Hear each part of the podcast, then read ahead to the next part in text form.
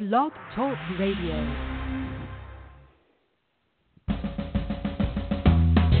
Welcome to Lykken on Lending, a weekly mortgage market update providing up to the minute information on interest rates, loan programs, and hot industry news relating to the mortgage industry. Brought to you by Mortgage Banking Solutions, enabling executives to take their business to the next level. To participate in today's program, our guest call in line is 646 716 4972. And now, here is your host of Lykken on Lending, David Lykken. Good to have you all with us, everybody. Appreciate you dialing in. It is Monday, April 11th. Another year's racing by, and we're excited to have you be a part of what we're doing. And there is. Uh, we're working with some interesting uh, equipment again today. We're back at the office, but my headset and my travels last week to the tech show appears to have malfunctioning. So if it sounds a little bit different, it's uh, my apologies. But anyway, it's good to have you with us. We appreciate you tuning in to today's uh, program. We have as our hot topic innovative or you know, disruption, digital disruption and innovation. It's going to be a really interesting topic. I was texting uh, back and forth with Andy Shell, and we were talking about different titles on this. He said, Digital, disruption gets my attention, Dave. So I'm um, glad to get that validation. But it's good to have you with us, everybody. Again, this broadcast is created by mortgage professionals for mortgage professionals and we are the proud recipient of the Progress in Lending Innovation Award. See, as we're talking about innovation, we're doing something that's innovative in the marketplace, and it's getting a lot of attention. In fact, we just got, I'm, I'm really excited. We've got Ed Golding, who's the acting uh, secretary uh, for FHA, going to be coming on the radio program, is talking to his assistant uh, just on Friday. So we booked that. So, real excited. Uh, and we got Fannie Mae coming on. It's really amazing how this radio program has really started connecting with a large audience, and and also anyone who has a new piece of technology is writing me saying, "Can I get on your program? I want to talk about what's going on." So we appreciate you making this all possible, increasing the visibility, and it's really by word of mouth. So thank you so much. I also want to say a special thank you to our sponsors. Special goes thank you goes out to Arch MI, which is the uh, creator of the innovative RateStar program. I love that innovation that they have. You didn't think is anything or innovative happening inside of the world of boring mortgage insurance? Well, the answer is yes. It is a it is, and we're going to be uh, hearing more a little bit about that here in just a little bit.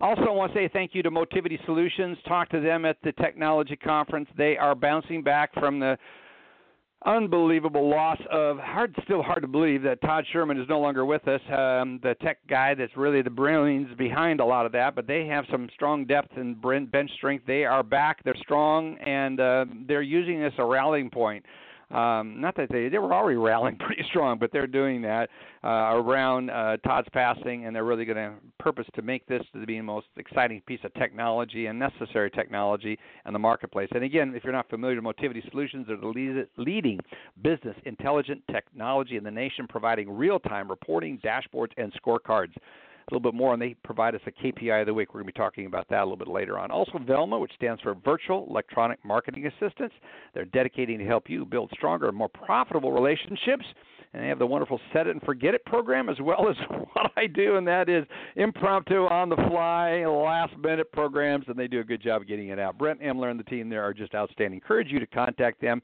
Reach out to them through their website, Velma, V E L M A dot com.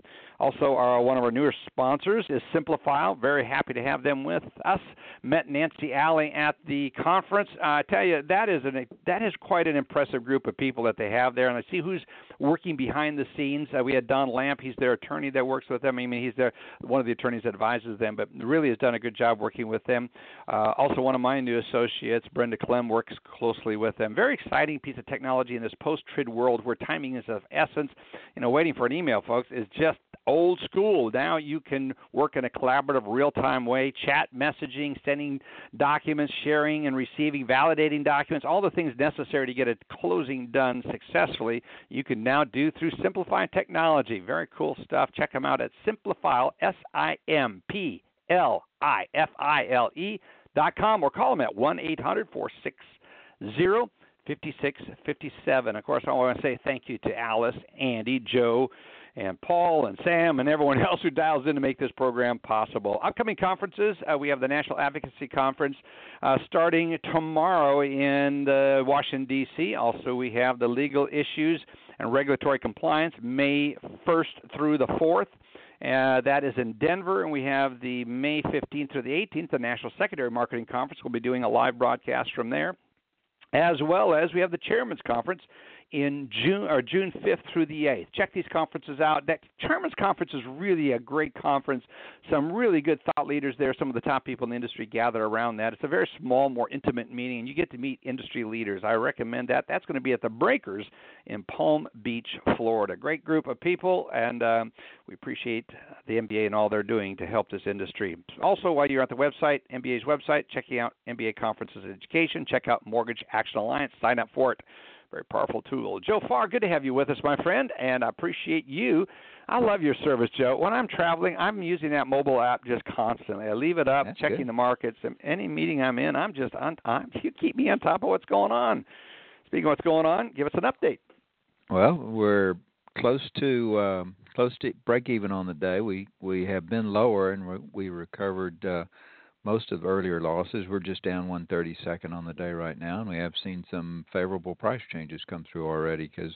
Uh, soon after we opened, uh, we we fell uh, a bit as stocks improved and MBS fell, but uh, MBS has recovered. and fortunately, stocks have not lost too much. So, uh, uh, Oh. good when both are are in the right direction. Yes, unusual. No, no economic data this morning. In fact, this week has very little. I'll talk about that in a minute. But you know, last week day was another very good week for mortgage rates. That's Uh, right. MBS prices improved another eight, nine, thirty seconds. And mortgage rates fell another three or four basis points. Uh, uh, the Freddie Mac survey that came out on Thursday uh, reflected the lowest rates since uh, sometime in 2013, uh, and prices improved after the time the survey survey was taken. So uh, uh, again, very very low rates. We're about 40 basis points lower than when we started the year. So uh, it's a Yeah. good time. Encouraging. Good time for mortgage banking.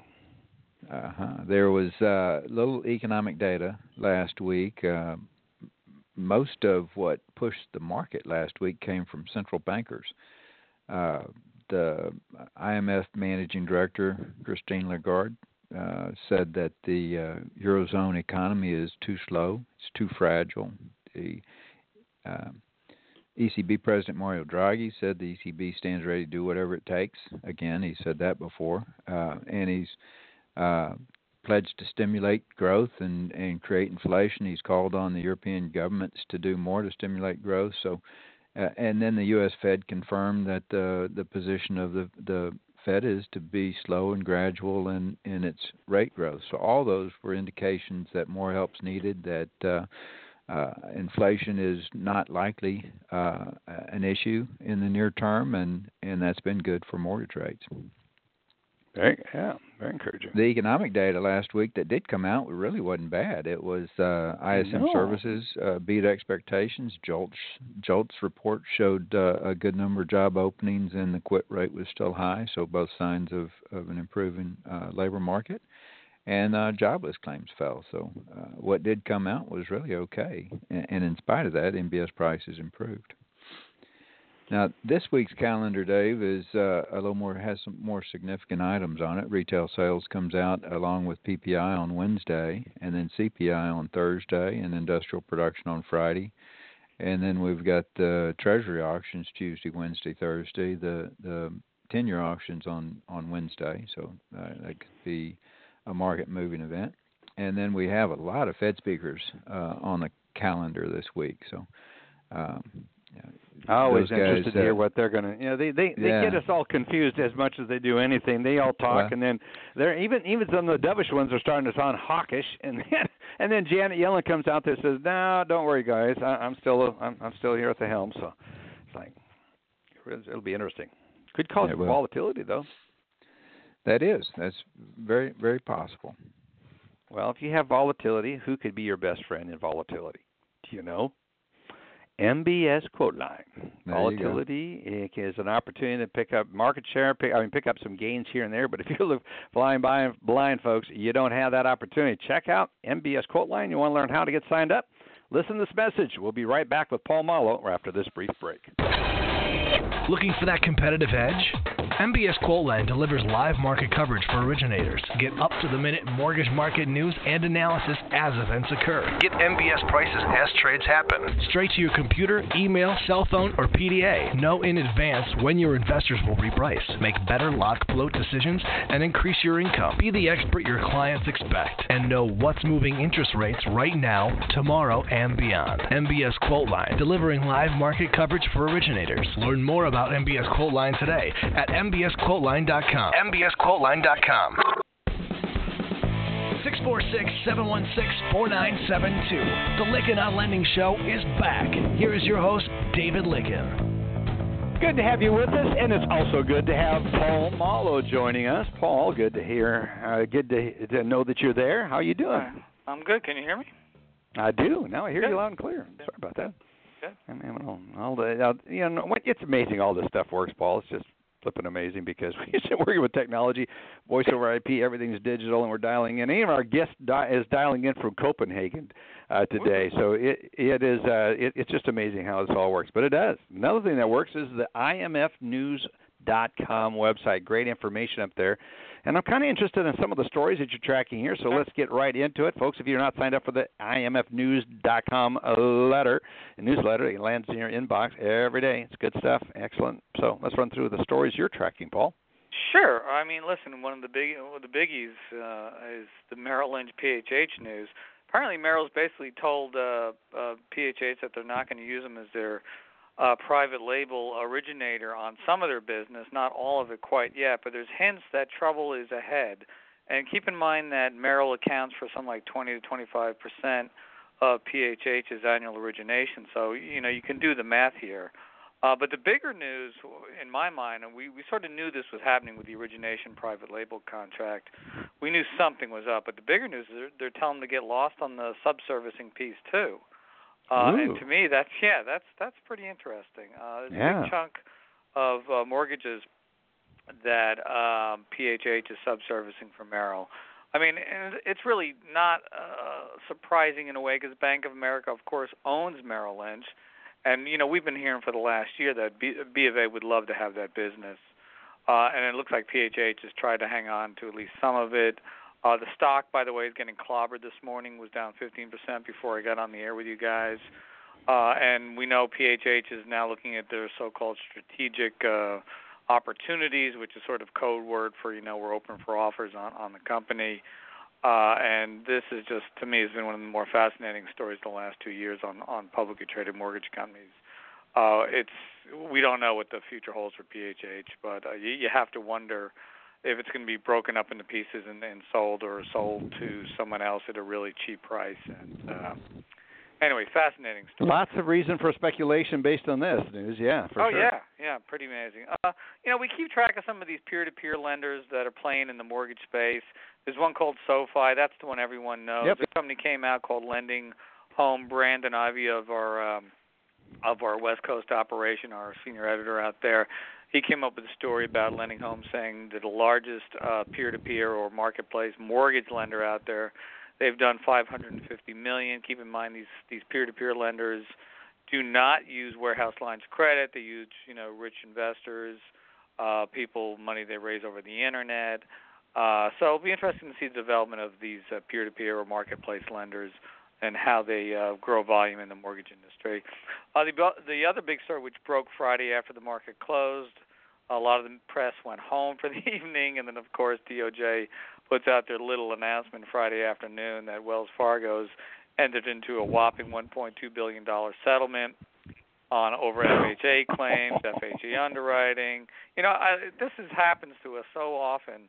Where on a Friday afternoon, some you know government agency or even private lenders put out this big announcement. You know, right after you know, it's like you know we've all hit the yabba dabba doo, and we're heading out with Fred. We're in Miller time. Yep. Yeah, and then, they put out these press releases on big news. Anyway, 1.2 billion dollars. We, we knew these the parties were talking. There was talk that Wells might countersue. That never happened. Uh, the big one everyone's going to be watching is what Quicken does. Quicken yes. first uh, sued, and then uh, HUD and uh, HUD IG and DOJ sued Quicken over uh, FHA underwriting FHA underwriting practices. That's the big one everyone's going to watch to see what happens on that case. But the Wells thing is is quite interesting. 1.2 billion dollars. Wells obviously has the money, but it'll be interesting to see what they do in FHA lending going forward. Uh, Ginnie Mae market. Uh, there was a little bit of a slump in Ginnie Mae issuance. Uh, in the first quarter, we were tracking that through our newsletter, uh, Inside FHA VA Lending. You know, nothing huge. Uh, will be interesting to see what happens to that market going forward. Uh, you know, rates are dropping, purchase money's uh, picking up, so uh, keep an eye on that. Fifth Third's got a sale on HELOCs, so we just thought that was kind of interesting. 1.99% introductory rate, but they're looking at pretty high FICOs to get that rate, uh, something in the range, I think, of at least 750. You can take out up to half a million dollars. Uh, and the short take section, uh, just as we were going to press, we threw in there the Goldman Sachs MBS settlement with the Department of Justice. That's 5.06 billion. Again, that's tied to their subprime securitization excuse me, securitization business has nothing to do with FHA.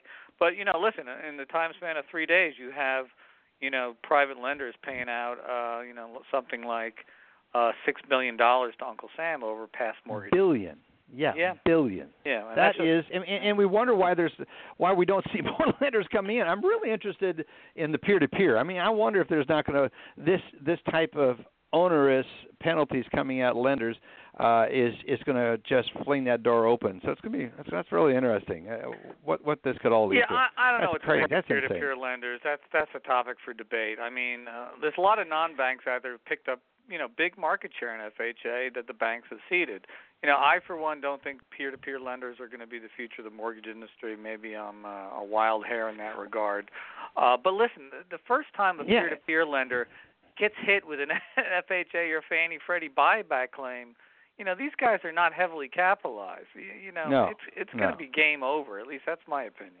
But anyway. Well, I, I, I agree, and, and well, that's where I have been thinking. But then you look over this last week, and you watch Elon Musk, SpaceX, gets into the space program, successfully lands on a barge in heavy seas out in the ocean, lands a rocket, and you go, huh? We only thought the government could get involved in this game. It makes you do wonder what disruption is coming on out there, going to be going on out there, and at what rate and what is behind it. It's going to be interesting. I mean, so I'm glad you're tracking this stuff.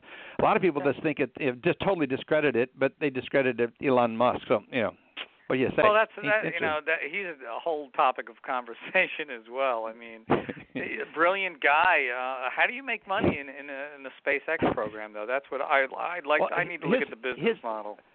his his his uh, famous quote, Paul, is how to make a small fortune in the in the aerospace. Start with a large fortune. Right on. I think that's exactly He's it. going So to how to need a large fortune. He's going to need, but you know, he may get the NASA contracts. But I mean, I keep bringing this back to the disruption that's out there, which of course is our uh, topic in the hot topic segment. We've got uh, you know Peter Froberg again dialing in from Denmark, so I'm really looking forward to hearing all about the possibilities. There were some interesting things that came out of the conference, but Paul, it's really good to have you be a part of this, and I just love your, your website and the listeners. You're not signed up for IMF News uh, daily to get that in your inbox. You're missing it missing some great news and the things that are happening. He's in motion and he has it covered. Whatever in motion, Paul and the team are covering. Thanks, Paul. Appreciate it. Thank you. Have a good week. Greet everybody there. You too, my friend. Thanks. Will do. All right, let's right. run over to Alice Alvey. Alice, missed you at the tech conference. You bailed out there at the last minute. Hated to see that happen, but you know, we I was wanting you in the booth there with me at the DNH booth when we did the broadcast live. It was really a lot of fun, but I know you were at home because you're really, really busy. So good to have you with us. Oh, thank you. Well, yeah, busy with all this technology implementation, and we had such a great team there with our sales team. You did. Uh, they didn't need me. Yeah, that was. uh They they were happy that I could stay back and keep things uh rolling. All Keep the plate new spinning. technology. Yeah, that we have rolling out now. So I'm excited to talk with Peter about that. But so to get Yeah. right to my my legislative update here, folks. Um, I think probably the biggest thing that I want to make sure that you uh, get your hands on is there was a letter from the Association of Mortgage Investors that uh, was directed to Director Richard Cordray of the CFPB, of course, and gave some very detailed examples of the types of errors that investors or and you're dealing with it, right? A lot of lenders out there are dealing with the loans that are getting kicked back due to TRID violations, but they're really just minor things, and a lot of them have to do with rounding. And you know what you're experiencing this letter really helps outline um, a where the liability concerns are, and that you know um, CFPB coming out and saying, "Hey, don't worry about it. We're not going to cite you." Really doesn't help us in the legal world where it still is a lot of uh, lack of clarity on really what a lender and investors will be held responsible for potentially in class action suits. So this write-up, if you can't get your hands on it, um, feel free to give send an email to us. It's the Association of Mortgage Investors. Was a letter dated March 30th to Richard Cordray. And if you go to those back pages, because you know this stuff's so fun to read, right? Everybody just where tell me the cliff notes. yeah, yeah. We all want cliff notes. Yep. so the cliff notes are, you know, the body of the letter is about things that we've all been concerned about and trying to understand the care provisions. Uh, does it go 60 days from consummation or 60 days from discovery? What kind of errors are really to be considered material? And they've attached several pages in the back that define frequent LE and CD defects that they're trying to get classified. So for those of you who aren't sure, you know, what is that list of uncertainty this is a great summary of that that you should be reviewing at your companies. Make sure that you can solve for some of these. Make sure you're not committing these errors, but then also, you know, track this with us, um, lender support, so that we can get this clarified. Um, another thing that, to make sure that everybody's watching is all the HMDA observations that are coming out. We're finding a lot of companies need to do a scrub on their prior HMDA data so they know exactly where they stand because you know today we're just simply you know looking at census tract data. Tomorrow it's going to be property level comparison information. Uh, today we look kind of at a peer level right that um, you see data as a group. Well what's going to happen is we're going to get a lot more drilling down into underwriting and policy decisions because those credit scores are going to be on there. Um, so there's going to be a very significant change in how the data is analyzed how accurate it must be. So um, just a heads up to everybody that if you haven't started your HMDA scrubbing projects, uh, that needs to be on your list today to work on. Um, one quick note, I want to make sure we have enough time for Peter Days, is uh, state legislative issues are something that you should all pay attention to. Everybody has their state, they do a lot of business in, they have multiple states. We've had in the state of Michigan, they just were able to pass a law to get rid of, yes, reduce the paperwork on a loan. so wow. They, yeah, so we took the CF, we took the new rule, the TRID rule, and said, look, everything you guys have been asking us to cover through these other two disclosures, Borrow Bill of Rights and a couple others, are covered now with the new LE and CD. So can we scrap these forms? Forms? We got a yes. So we have actually reduced forms. Good news! Way to go! Yeah. Wow. Use that also, as yeah, a template. So, Michigan is getting progressive. the lights are on and someone's well, home. Good stuff. That's right. Yeah. So um, recommend that all of you get involved at your state level so that you can, you know, at least maybe make some improvement at that level point. for different state disclosures. So go yeah, ahead. that's the point. I mean, you, you can't. Yeah, th- and that's really the point is you can make a difference. People don't think they can, but the fact, you know, there there's some really good Mich- lenders up there in Michigan, and they are active in and and not just not accepting the status quo. So kudos, very good, Dallas. Appreciate it. Missed having you at the conference, but it's good to have you here. Look forward to getting together with you hopefully soon again love being around all that you're doing. You've got a lot of technology going on. I do want to hear about. It. In fact, we're probably going to dedicate a program to some of the technology that we're seeing going on, some of which is what you got going. So love that very much. Let's see here. We folks, we're going to be right back after this brief break. If you want to learn more about Mortgage U and uh, Indecomm, stay tuned. We'll be right back. If you have questions about mortgage regulations, Indecomm Mortgage U has free answers.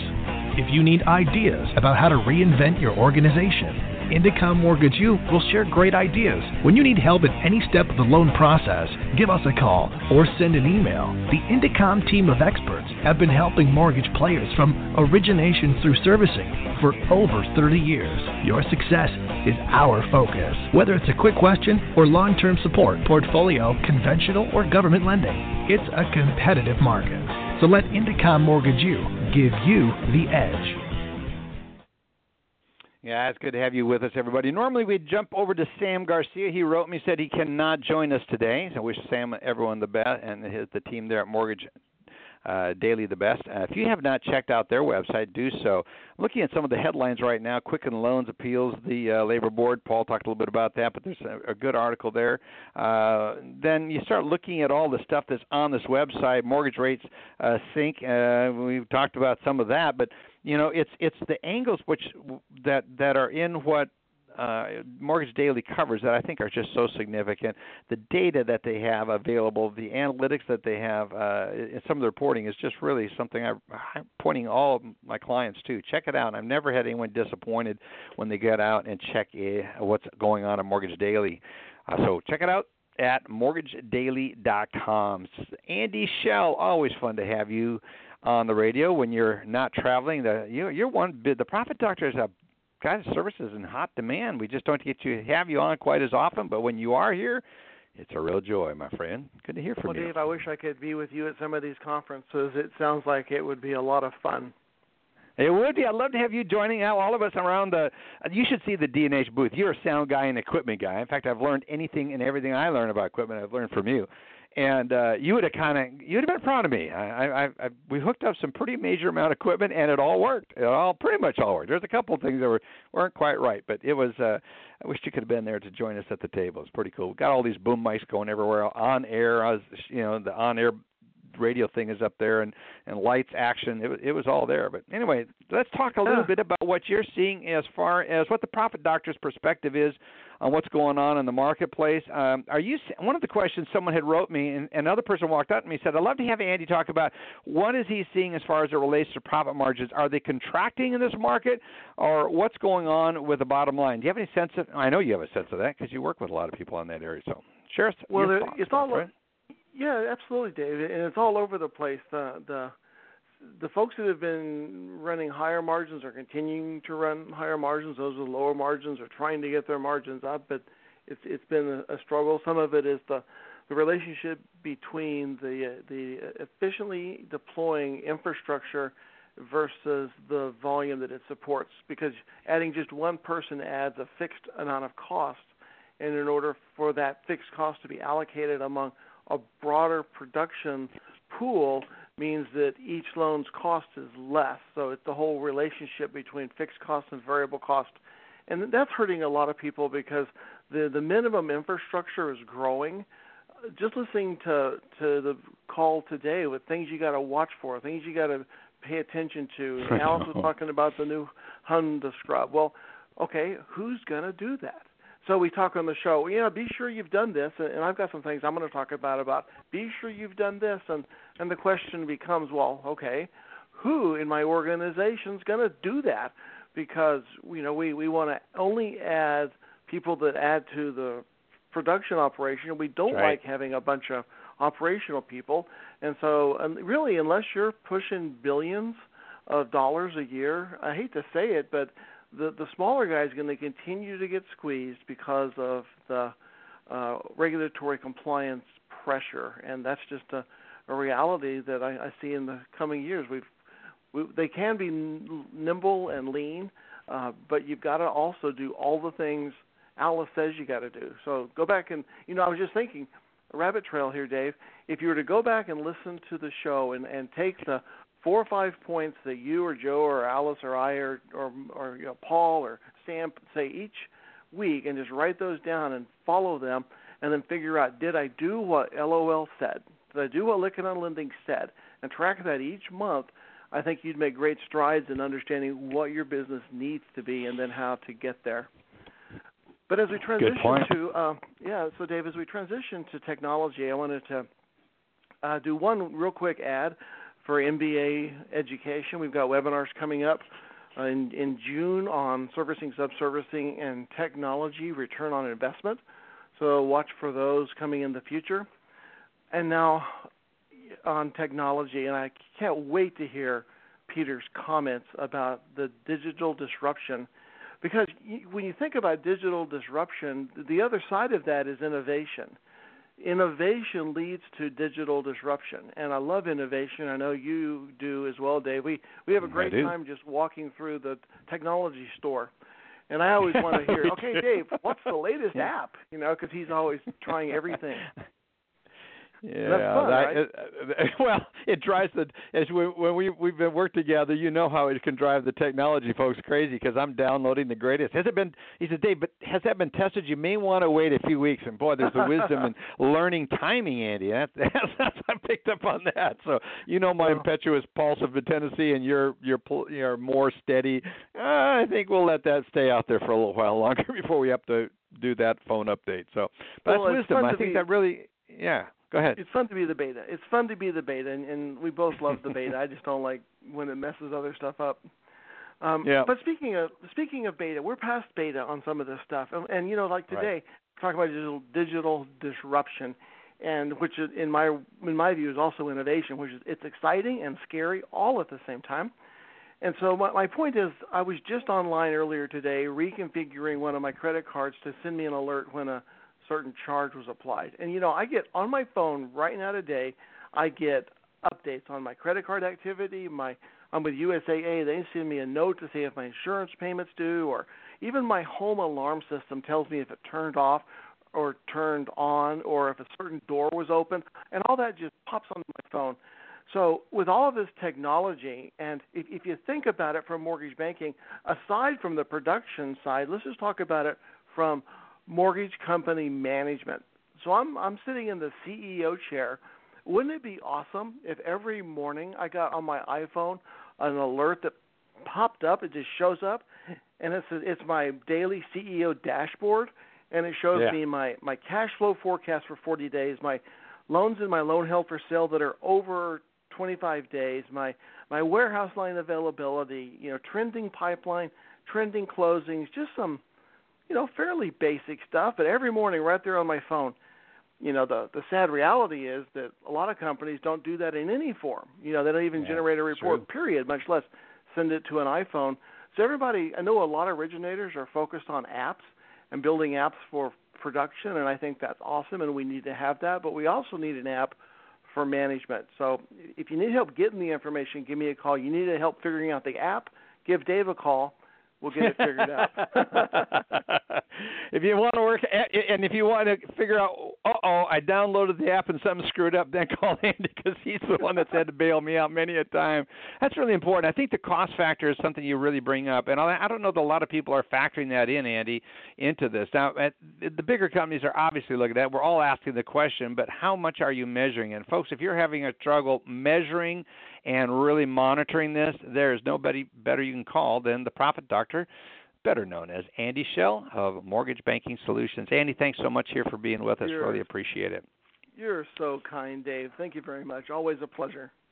Always a pleasure to have you here. And uh, now let's move over. Speaking of PIs and key performance indicators, dashboards, you opened up a perfect opportunity to really talk about the latest KPI of the week for Motivity Solutions with John Maynell. Let's get over to hear what the KPI of the week is.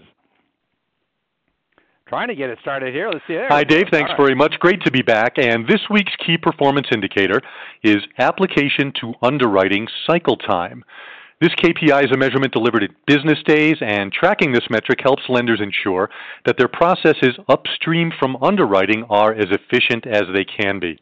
Our clients generally find that the sooner their qualified borrowers receive an underwriting decision, the less likely those borrowers are to shop around. So, this KPI can ultimately boost app to funded pull through as well, which is the KPI we focused on last week. So, we're really beginning to connect the dots between operational efficiency and customer satisfaction. And once again, this and other KPIs we will be talking about in the coming weeks always demonstrate that what gets measured gets results. And uh, with that, I will thank you again, Dave, and turn it back to you.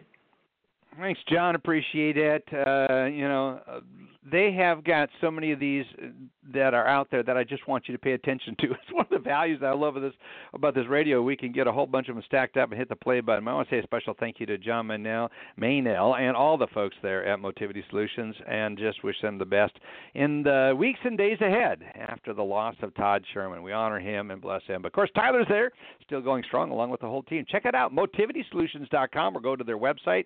And that that is their website. Or call them at 303 721 9000. And also, we sit and look at innovation that's going on. We have uh, Jim Jump with Arch MI talking about their latest RateStar innovation program. Let's hear about that. Hello, David, and thanks for having me on the program. Today, I want to share some information about ArchMI's most dynamic and competitive rate program. It's called ArchMI RateStar, and it's a revolutionary mortgage insurance pricing solution that goes well beyond traditional MI rate sheets to provide our most competitive rates matched precisely with your borrower. RateStar is now available, and all you need is your NMLS number to start using RateStar today. RateStar allows for our customers to obtain our most competitive rate for each loan they insure with ArchMI, and in many cases with considerable savings over traditional rate card pricing. Mortgage originators are letting us know that they like how easy it is to access RateStar, just how easy it is to use, and they really like the innovative design. RateStar is available to our customers via ArchMI's website at archmi.com or archmicu.com for credit unions. And the mobile app is available for Apple and Android devices. It is fully integrated with most loan origination systems and product and pricing engines. And with that, David, I will turn it back over to you and say thank you for the time. It's always a pleasure to have you on, Jim. Appreciate it so much. Let's run over to, uh, we're going to go across the pond and we're going to head all the way over to Copenhagen, Denmark. And we're inviting onto the radio program Peter Froberg. He's been, he was a guest in 2014 talking about freemium. But today we're really going to be getting into talking about digital disruption. And uh, while freemium is a part of that, that's a small segment of it. It's a much broader topic, and it is something that is alive and well today. Peter, good to have you with us. Good to be here, David. I'm glad that you're we're able to get the technology working across there. It is amazing, Peter, when you look at all the technology that's out there, uh, how we can dial in. I have I have my virtual assistant who lives in the Philippines. I talk to him, do uh, uh, screen sharing, I do video conferencing, and it's and it's crystal clear. Uh, I, I have other programmers I work with across the country, it's uh, across the world and the globe, and it's just amazing through what destroy how how we can connect and we are so much of a connected society. But for those that are did not get to listen to you in 2014 let's give everyone an update. Tell our listeners a little bit about yourself and then i want to get into digital disruption. So a little bit about yourself peter. Yeah um, as you mentioned i live in in copenhagen denmark i have uh, quite a few clients in the states so it's uh, no coincidence that i ran into you a couple of years ago um, basically for the last eight to 10 years, I've been working on looking at the way business models are impacted through new technology. New business models have become possible. And for a while, I focused primarily on, on freemium, which most people know from the apps on their phone or a program like Skype, which is basically the ability to have a program you can use for free and then have a premium upgrade. Uh, the reason that's interesting is because these new business models become enabled by new technology. And today we're focusing on the much broader topic, this disruption coming on, this new technology, what is what's happening. And um, it was great you guys earlier were talking about innovation or disruption, and there's a lot of, of, of buzzwords and, and, and mix mix of what what do you use for it. I think well, a great. Yeah, yeah, go it, ahead, David.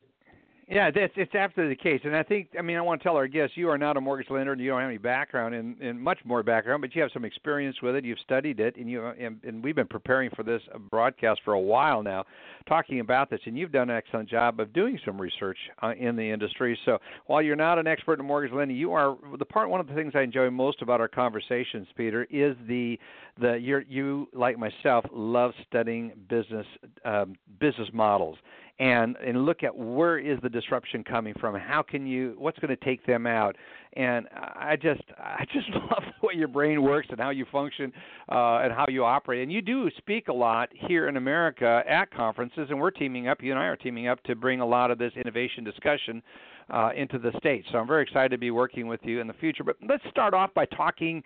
A lot of people say digital disruption. It sounds like a soundbite, but I'm not sure people are really understanding what that means. And I know the Profit Doctor does because he studies this stuff. Um, but I want to get into understanding what do you mean when you say use the term digital disruption, and why is it so relevant today? So, um, great question, David. I think that what happens at some point is that technology changes to a degree that the terms for competing or acting in a certain market radically changes. It happened in the transportation market with the arrival of the locomotive and the trains, later on with the arrival of the car, that the terms for competing radically changed. So the old business models, the old, com- old companies, the old jobs that existed in the old world no longer exists.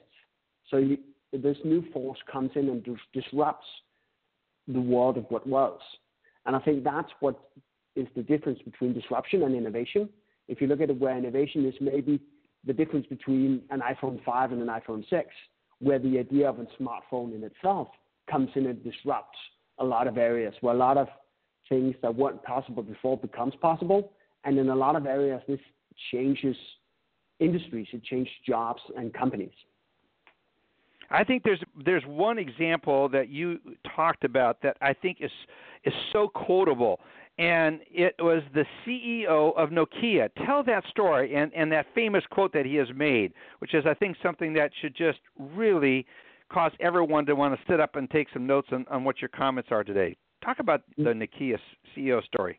Yeah, yeah. So, so as as everyone probably knows, Nokia was by far the market leader in the mobile phone space uh, with some of the earlier versions with the GMS technology. Uh, and they did um, a lot of research into smartphones and so forth, but somehow they got left behind. Um, and at a very famous press conference, the, the CEO stood up and said, we, we did everything right, but somehow we got left behind.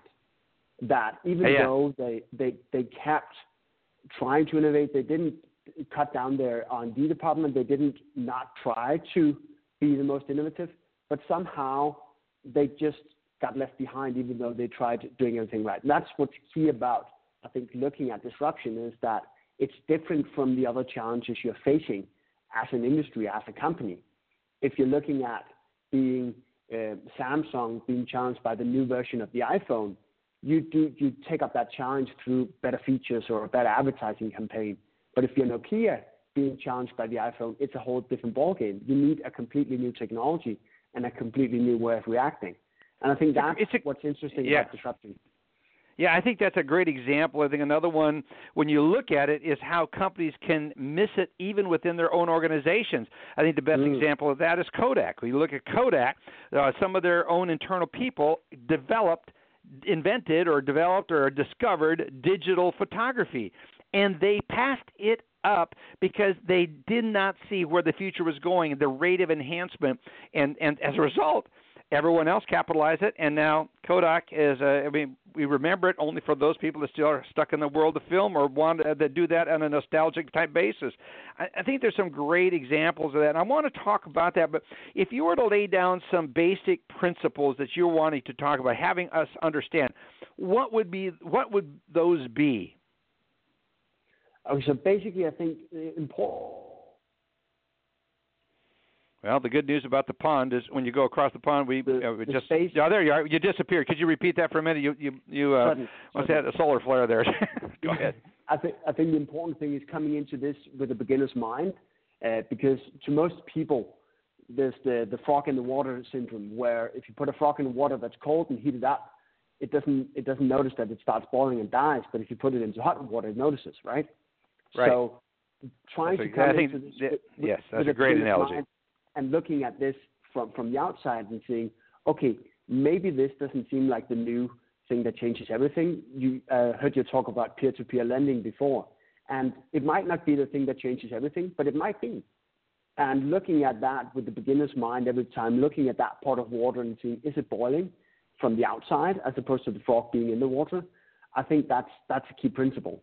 Um, and a lot of times it's about taking that beginner's mind and, and, and, potentially working with people outside your firm to try to look at what is happening and, and looking at basically what are you helping people do as opposed to what is your product. I think it really goes to something we're going to be talking about later on. But let's relate some of this to some of the things we talked about in last week's show. You you heard some things that were uh, innovative, and when you listened to the last week's program, talk about that a little bit. Yeah, there's a couple of things that, that I thought was very interesting. You had the D&H come on and introduce that new program where they calibrate employees. Uh, basically, yes. for those who didn't hear the show, it, it's a matter of having a lot of cases that employees go, go on and study and give their answers to so that management can see if they make the same decisions in the same cases. And yeah, it was. And by the way, that product was called a barometer. I failed to mention that D&H is one of our newer sponsors, and I failed to mention them in the sponsor lineup there. But so D&H has a new product called Barometer that they'll be bringing to the U.S. Very innovative, and it's got some artificial intelligence in there. And so, for those that did not listen to the broadcast last week, go back and uh, dial up through our website. That that interview is very interesting. But that that's interesting. So when, when you um, so that's one of the things that leaped out at you when we were there. Exactly. Is there anything there's, else? There's, there's one thing with that, saying that, that basically they use artificial intelligence to do that. And what was really interesting was that you guys were talking afterwards about how this was, wasn't a threat to educators in the space, that this wouldn't hurt the consultants or the educators who go out to the different companies and actually help them get up to speed on regulatory matters and so forth. And my first thought was, why not? So if you have a, a product like this that actually knows where the employees are strong, knows what they need to learn, why not tack on an e-learning component where they get to learn it right after they answered a question incorrectly or not as you would like to? So, of course, it doesn't take away all the, the business for the educators, but for a lot of uh, bricks and mortar educators who goes out to the companies and talks to the employees and helps them get up to speed, this is a big threat. And I think that is a good example of a technology coming in and disrupting a traditional type of business, a traditional job for, for a lot of people, um, and an industry in, in training here. And I think that I think yeah. Yeah. It, it, it's really a good point, and I want to go to Alice here in just a second with this. I think the key, what you're saying, is while it like the barometer product, I happened to get some in, deep insights into that while I was there with them. It is not truly going to not take them out, but what it's going to cause is push the whole industry to innovate. And those of us that are in the training or the consulting side of the business, we're going to have to innovate to stay relevant to that. And Alice, I know you have some new technologies. I don't, I don't want to get into all of those right now, but I know you. One of the reasons you sold to you owned this company before, but you sold out to Indecomm is because of the resources you have available to you to, to stay on top of this innovation.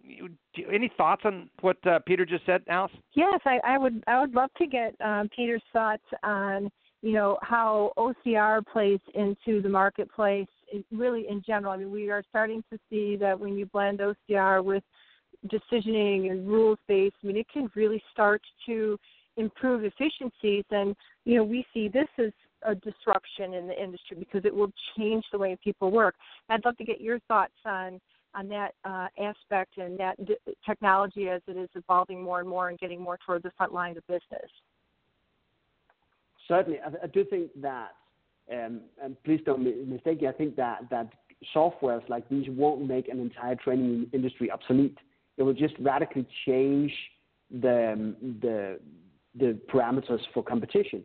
And the same if you have software that can go in and and and, and read papers, or if you, you go in and use different types of software, you can you can go in and, and remove certain jobs and create other ones. As David also talked about last time in the show with artificial intelligence, um, we we had some contact with a, a law firm recently that are putting a lot of resources into looking at how to actually have a fully artificial lawyer.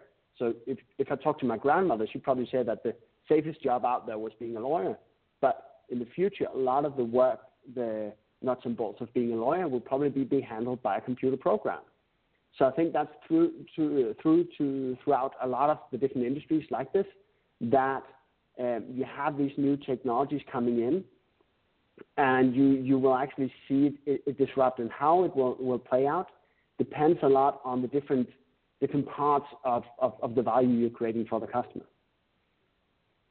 That, uh, that I couldn't agree with you more. I'm, I'm looking at that. What really intrigued me, you just introduced that to me before the program about how attorneys are starting to automate parts of their business, and there's some real interesting things about that. I'd love to dive into it, but I'm looking at the time we have, but I want to and, and want to move on. So, as it relates to innovation on training, I think it's one of those things that I know, Alice, you're doing some very innovative things in training. So, I appreciate your point uh, that it's not going to dis, it's not going to take out trainers or consultant, but it's it's really going to we're going to have to stay relevant to what the developments that are going on. Let's talk a little bit about this. Um, you know, is this that uh, all that is relevant in highly in this highly regulated industry? One of the things that we know our industry and other industries i don't know if any other industry is regulated as much as this maybe the airline industry or something like that i'm sure others are out there but it sure feels like it is just over the top how mm. does digital disruption fit hmm. in with this industry or any industry that is highly regulated where we feel so much constriction and you're damned if you do and you're damned if you don't and uh, it just seems to be destroying innovation yeah i can certainly certainly understand you and i do think that regulation is the big inhibitor of of innovation. One of the, the cases that we talked about, David, beforehand was the idea of, of the automotive industry, which is a good example of how disruption comes through either way at some point. It might take a more longer time and it might be uh, with a different face on it, but it comes through in some shape or form. So looking at the automotive industry, a lot of people know about how self-driving cars are hitting the streets in a lot of places around the US and, and other countries as well. 10 years ago, you wouldn't have dreamed of regulators passing a law letting cars drive on the street without a driver in them. So, in that way, you see that the regulation is catching up to the digital opportunity. And I think we'll see that happen in a lot of areas as well. The mortgage industry might be a bit slower to do this because of the, the highly politicized environment around it. But I think that it will happen sooner or later. And, and one of the things we talked about as well with the auto industry, David, earlier was when they, they started introducing cars, one of the regulations that they had was actually that you had to have a person walking in front of the car waving a flag because horses and people got, got scared of, the, of the self-propelled automobiles. I'm chuckling and, because I think some of CFPB's uh, regulations are about that silly. You know, here's so you have a car that can move at good speeds, and you it, it can only move as fast as someone walking with a flag in front of it because it was scaring all the old technology at that time or all the people around that. They were just afraid of it. So that was that was a law that was passed. You know, let's go from that and let's look at you know something ridiculous. You know, flying cars for 70 years have been talked about, but nothing has happened. So there is uh, there is some type of balance when it comes from vehicles and something we dreamt of and envision and know, flying cars, and that hasn't happened. So, you know, tie the yeah, two together. What what should we really? What's realistic, and how do we sort through and find out what is really realistic when it comes to digital di- disruption? I think um, you talked about the Elon Musk uh, SpaceX yeah. company earlier. And I actually looked it up while the program was running, and it is profitable now. I think that's that's quite interesting. That you see this company that that there's an opportunity. You could have had somebody build a, a, a SpaceX type company 30 years ago, being a private contractor, doing everything from ground up, and trying to compete with the big the big um, aerospace industry companies. But they didn't. And I think the reason it comes along now is because technology is at a point where they were able to go in and do it. So at some point, there's a, a tipping point where the technology reaches a point where it's possible to actively go in and, and deliver better value than the old competitors. And most likely it's because of the technology involved that SpaceX is actually able to send a rocket up at a fifth of the cost of the competitors. And because the people there are very adept at, at wielding, leveraging that technology. I think that's where it's interesting, not being techno utopian is thinking that AI will solve everything, but looking at a market and seeing, okay, when are we seeing shifts happen? When are we seeing new things happen that could mean a disruption, new technology? I think for the mortgage industry, it might be something such as Rocket Mortgage.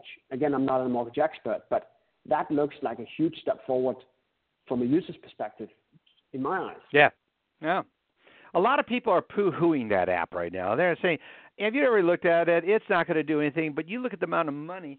What really caught my attention the most, and I want to get in between innovation and advertising. It seems like if you have enough money, and certainly Quicken has a lot of money to put behind this product, as evidence as they're everywhere. I was pumping gas the other day, and you know how they have the TV screens in America. We got new TV screens on a lot of the new updated gas pumps, and so and up pops an ad for Rocket Mortgages. I'm trying to get gas, and I was going, dear God, this thing feels like it's taking over the world.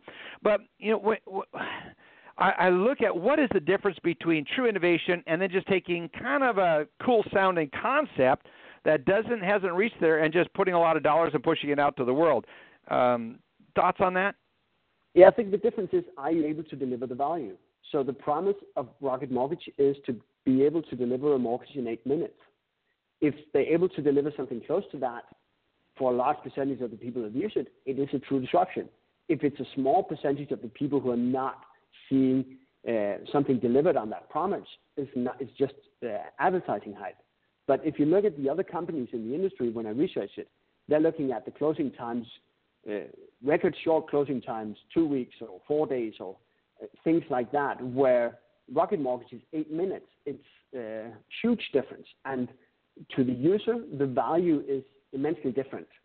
So going in and seeing whether whether it's it's a smooth smooth process, whether it's uh, there's some regulatory things they need to do behind the curtain. Doesn't really matter for the user if they're able to get immensely higher value. I think a great, just rounding this off, a great example is um, Craigslist, the classified. Yeah, that's good. Yeah, yeah. Yeah, because when you saw Craigslist, all the people from the traditional classifieds world said, well, it's ugly, it's not easy to ser- search, it's never going to disrupt us.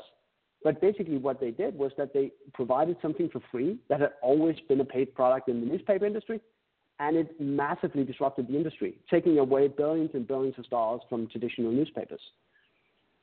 Yep. Further putting a nail in those in, in the printed press, uh, that you know, taking the Sunday paper and making it fairly getting close to being obsolete. When you look at some of the things that are going on out there, one of the I've got someone just wrote me this question, and I'm going to run quickly around to Joe and Andy because I'm looking with gosh, the time flies by. You know, what are the things that you think are some of the most innovative things? What will we be driving some of this? Is is it artificial intelligence? Is it computer speeds? Uh, someone just wrote that question. I want to make sure we get that in. Yeah, I think that it, what's interesting is I think some of the things that are really happening is that innovation is catching up to what is technologically possible. So if you look at something like peer-to-peer lending or crowdfunding, is catching up to something that's not possible within the last one or two years, but technically it's been possible for maybe 10, 15 years through the internet. But now you're seeing, for example, crowdfunding in the commercial real estate space in the U.S. really booming, becoming a huge factor uh, in the future maybe peer-to-peer lending. I, I'm not familiar with that. So I think the business model innovation that happens as the technology is with the technology that's already there is what's really interesting. Um, you can see you mentioned the credit card statements coming in on your mobile phone. Just something as simple as the, as the credit card. Basically, it's not a technological innovation; it's a business model innovation. I recently heard the yeah. story of how that was introduced, and it's a fascinating story about how, how that is introduced a long time after it was technologically possible, basically. That's a great point. Andy, let's go over to you real quickly, and then Joe, I'm coming to you right after that. Andy? Thanks, Dave, and it's such an honor to have you on the phone today. Um, Peter, you got so many ideas, and so let, let me frame the, the, the, the question if I can. So it's like, you know, I'm hearing all this adapt, uh, how to adapt, when to adapt, what kind of adaptation is needed. It's like if a train's coming at me, I'll get out of the way because I know it's a train that's going to hit me. If it's a meteor coming at the Earth, you know, what do I even do? How do I get out of the way? How do you how do you tell if it's a train or a meteor in, in that in that analogy? So, yeah, I love that. Mm, so it's I like, that. Like it's like what needs to be done versus how do you take the first step? It's the it's taking chaos to order or ideas to results. So as a CEO, and I want to embrace, accept, I want to act, but how do I take that first step to address digital disruption? That's a great question, um, and I like the analogy of the of the meteorite or the, of the train. And I think that with the trains coming at you in, in your your business, it would be a regulatory matter. Something coming up that you hire a consultant, you get on top of that, you know it's sorted. And with something like this, my first step would be taking a step back, uh, getting somebody in an organization who understands this, who thinks this way, or an outside person, and actually going in and, and trying to look at it from the perspective of what value do you provide. I love the concept of jobs to be done. There's a marketing professor in the 60s who had a famous saying that people don't want a quarter inch drill, they want a quarter inch hole in the wall. So they don't care what technology provides them with that. it could be yep. a, a, pencil or a power drill or a laser. They just want the hole in the wall. Um, so going back and actually um, trying to figure out what holes in walls or what value do you provide, provide to your customers, and then looking at uh, creatively and, systematically at the same, same time rigorously, are there other ways to provide this value? And if you can come up with other ways to provide this value, better, faster, um, more convenient to your clients, uh, then somebody probably will deliver that value in that way at some point in time. And then it might as well be you going in and doing that. Really wow, good. Great. That's great. I love I love that question, Andy. You framed it up perfectly. A meteor or train, both are life-ending events. If they hit you, uh, just one seems just so far out there, we don't we just blow it off. But the other one, we jump out of the way of. That's a great analogy. Uh, Joe, got a quick question for Peter. Anything that comes to mind as you're looking at this? Just just a comment, Dave, and, and that has to do with Peter's advice about bringing somebody in from outside because so often uh, we try to automate process, and, and it doesn't sound like that's what we're talking about. We're we're talking about changing the process, not automating it. And uh, yeah. and the outside people probably have a better better uh, idea how to do that. Would you agree, Peter? Certainly, somebody with, with an outside perspective. Sometimes it could be a person on the inside. I've, I've worked with a couple of companies where there's a, either an executive or somebody on the floor who has who are very adept at seeing these patterns and very adept at thinking about things through a digital perspective on what's possible and what value you provide and so forth. Um, the, the easiest way is probably to talk to somebody from the outside who, who sells those services um, and who can help you map out what what your challenges are, what the potential disruptors are. Uh, I love that. And Peter, you do do that. And so we're teaming up to do that here in the U.S. within the mortgage industry. I'm so excited about our partnership and working together on it. It's very exciting. I think the things that I'm going to tell everyone to do is based at the tech conference we did, we'll probably spend some time looking at this again, is the fact that Rocket Mortgage is what they're, it sounds like that may be like a quarter inch drill it's really not. What it's really doing is providing the quarter inch hole. They're the millennials are about technology. That's that's first of all they're about technology. It's mobile technology, and they can't stand the hassle of the process, the traditional process of getting a loan. So we may sometimes think it's just the mobile generation or it's just the younger generation taking advantage of it. That is the one thing that's going to be happening. As far as the secondary markets, Joe, you and I track Fannie Mae, Freddie Mac, and we all do. I mean, we're all on top of that, but you report on it all the time on your website. I'm telling you, pay attention to this peer-to-peer funding. Some when you look at how much money is being raised through crowdsourcing and through crowd excuse me, crowdfunding and resources that are coming in through crowdsourcing, it has the ability to change the world we live. I believe there's so much capital out there that it's a matter of time before we start seeing this get more and more traction. Very interesting. Thank you so much, Peter, for being a part of this. For those that want to work and get you to come in and speak, have, get a hold of me, please. I will get you in touch with Peter. Peter and I are working together. It's a real honor to have you here with us today. Thanks so much. It's in the evening over there. What time is it in Copenhagen right now? It's just eight o'clock in the evening here. Just just a little two minutes after eight there. Well, it's uh, we're two uh, one two minutes after one p.m. here in the Central t- U.S. time zone. Uh, we want to say thank you again for being here with us, folks. We're going to be here again next week with another exciting broadcast. We've run out of time. I'll check the website out. I'll have all the information up there. Have a great week, everybody. Talk to you soon. Well, thanks for being on the show, David. You bet. Thanks, Peter. This has been Lykken on Lending, a weekly mortgage market update with your host, David Lykken of Mortgage Banking Solutions, enabling executives to take their business to the next level. Today's guests were Joe Farr from MBS Quoteline, Andy Schell of Mortgage Banking Solutions, and Alice Alvey, President CMB of Mortgage U. Come by next week, and thank you for listening.